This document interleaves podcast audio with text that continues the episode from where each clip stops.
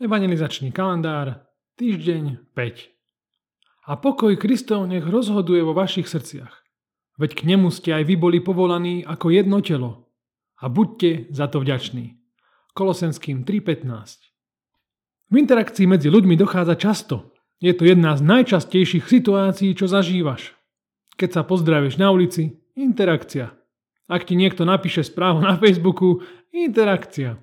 Ak sa ťa niekto spýta na radu, interakcia.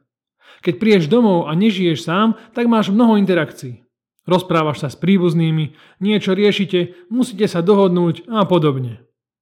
Počas týchto interakcií sa veľa stane. Niekto ti možno ublíži, chce tvoje odpustenie. Hneváš sa na neho, nahneval si sa. Určite si sa k takýmto situáciám dostal. A ako sa v týchto situáciách správaš? Skús sa zamyslieť.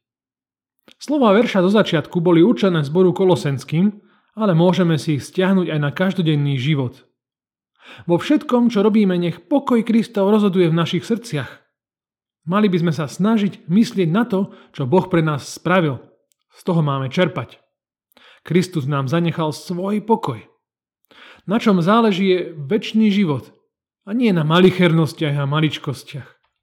Toto prosím hlavne pre seba. Aby pokoj Kristov rozhodoval v mojom živote, v mojom srdci.